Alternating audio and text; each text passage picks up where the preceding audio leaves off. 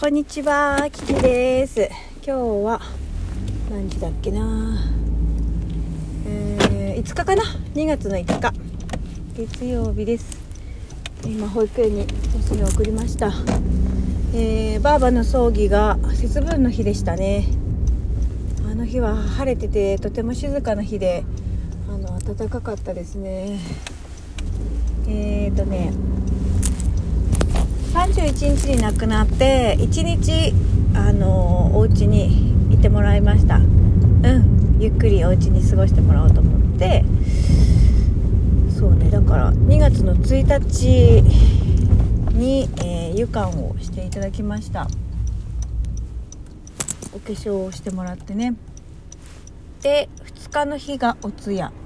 でした。自宅出棺が、えー、夕方の4時半。それまでにあのご近所様とかがちょっとね来てくださってで自宅出棺の時にあの私は、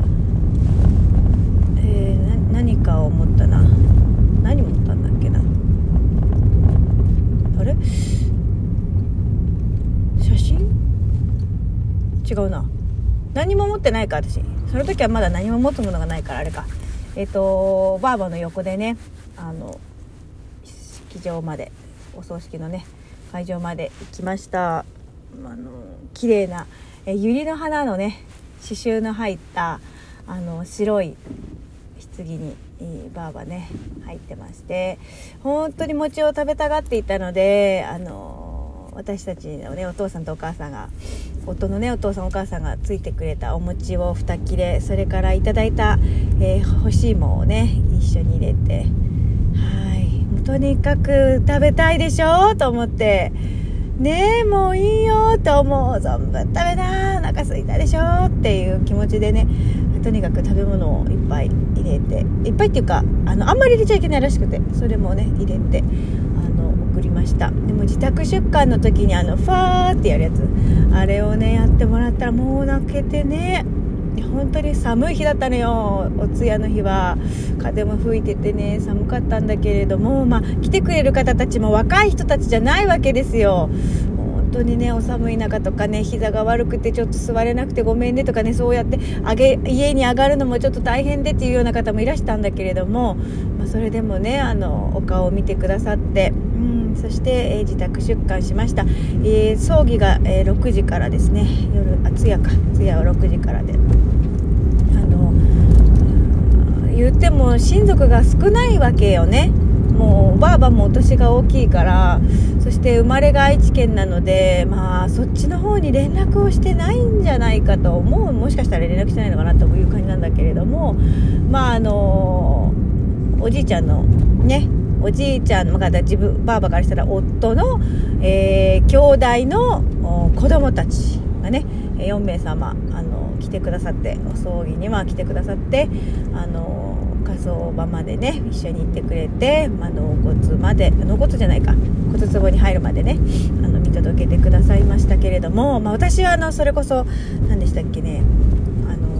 家系図をね作ってもらったじゃないですか。でその家系図の製本を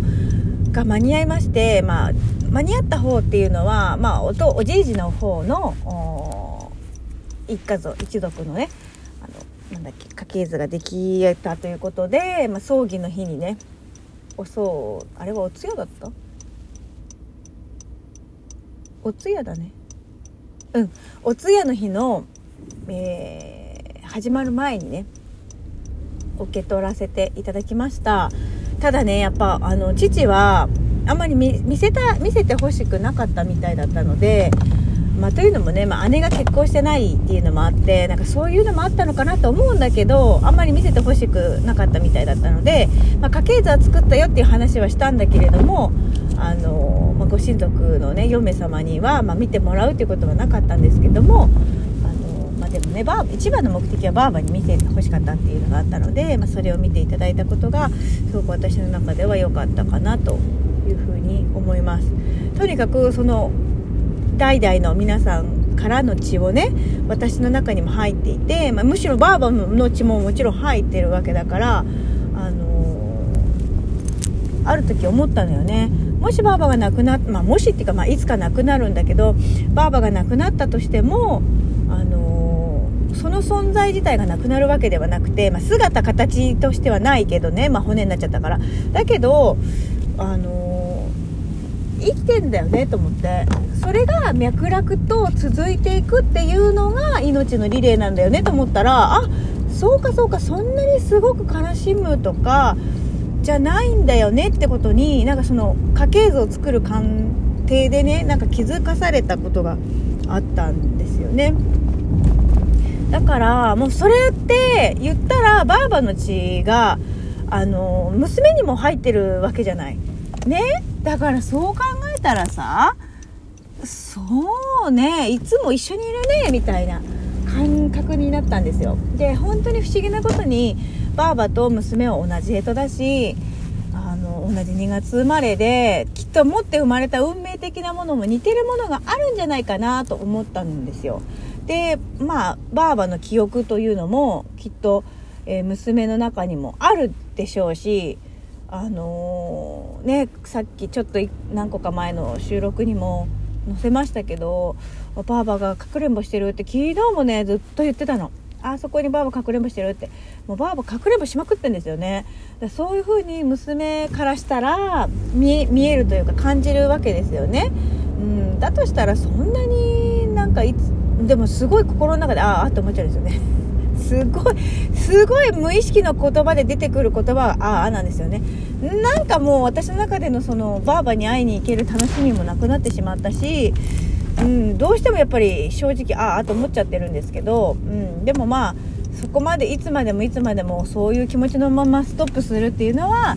ばあばきっと本望じゃないよねって思っているところでございます、まあ、今日から仕事なのでねあの昨日会社の方が気を使ってくださって体調どう？大丈夫？明日来れそう？みたいに気を使ってくださいましたけれどもね。まあこれ以上休んじゃうと私も本当にねもう1桁です給料と思ってね でね本当にあの何て言うのかな？ばあばもあの何て言うのかな？そんなにこう働けなくなるほど落ち込まれるのも多分困るっていうか辛いじゃないですか。だからねまあ大丈夫だからねと思って働くから大丈夫だよと思って、うん、で今まであの3時で仕事を上がっ1週間に1回は3時に仕事上がってあのお見舞いに間に合うように終わらせてもらってたのももうその必要もなくなったのであのもし必要だったら声かけてくださいっていうふうには店長にお伝えはしたんですけれどもね。まあ3時なら3時まででもいいんだけどでもまあねせっかくその後の時間っていうのも、あのー、命ですからね時間というのは命なので、あのうまく何て言うのかな上手に命を使うというか時間を使うというか、うん、それも大事なことだなというふうに、えー、思っているのでそのようにねしていきたいなと思っております。はいということでね本当にあの葬儀の日は暖かかったしその後あの娘が公園に行きたいと言ったのでね公園にも行ってきました。うんあの娘は本当にこう寂しいとか悲しいとかそういう感じではなくてねなんかすごく終始キャッキャッキャッキャしてましたあと私がすごくそのばあばのことをいろいろやっていたので相手にね、してもらえなかったので、すごくね、こう、ママ、こっち向いてとか、ママ、ニコッとしてとか、ママ、あの、もっと優しくなってっていうのをね、すごい言ってたんです。うん、だからね、娘にも、やっぱり、ね、あの、我慢させちゃってたなと思ったので、あの、バーバーの分までね、今度は娘いっぱい可愛がってあげたいなというふうに思っております。ということでですね、えー、はい。まあ今日からまた通常、っていうか家の中ひっちゃかめっちゃかなんですけど、昨日はね、あの、新しく靴を買いました。うん。なんだ、黒い靴、パンプスっていうの？そういう冠婚葬祭的なパンプスをね、買ったりとかして、もう本当に準備でバッタバタしてしまったので、あの、なんかね、備えておきたくないものではあるけれど、備えておかなければならないものでもあるので、まあしばらくないと思うけどね、そのバーバー関係で、あの、そういう喪服を着ることあると思うけど、それ以外でちょっとあんまりね、着たい服ではないからあれなんですけども、まあ、常日頃自分の、身の回りのものの整理整頓とか、そういったものもね、しっかりやっていく必要があるなってことを本当にばあばが身をもって教えていただいたので、あの、うん、そういうふうに思いました。ということで、いろいろ反省もあるけど、まあ、反省というか、まあ、活かしていこうっていう感じですね。はい。ということで、聞いてくれてありがとう。Thank you so much. マハロラブ。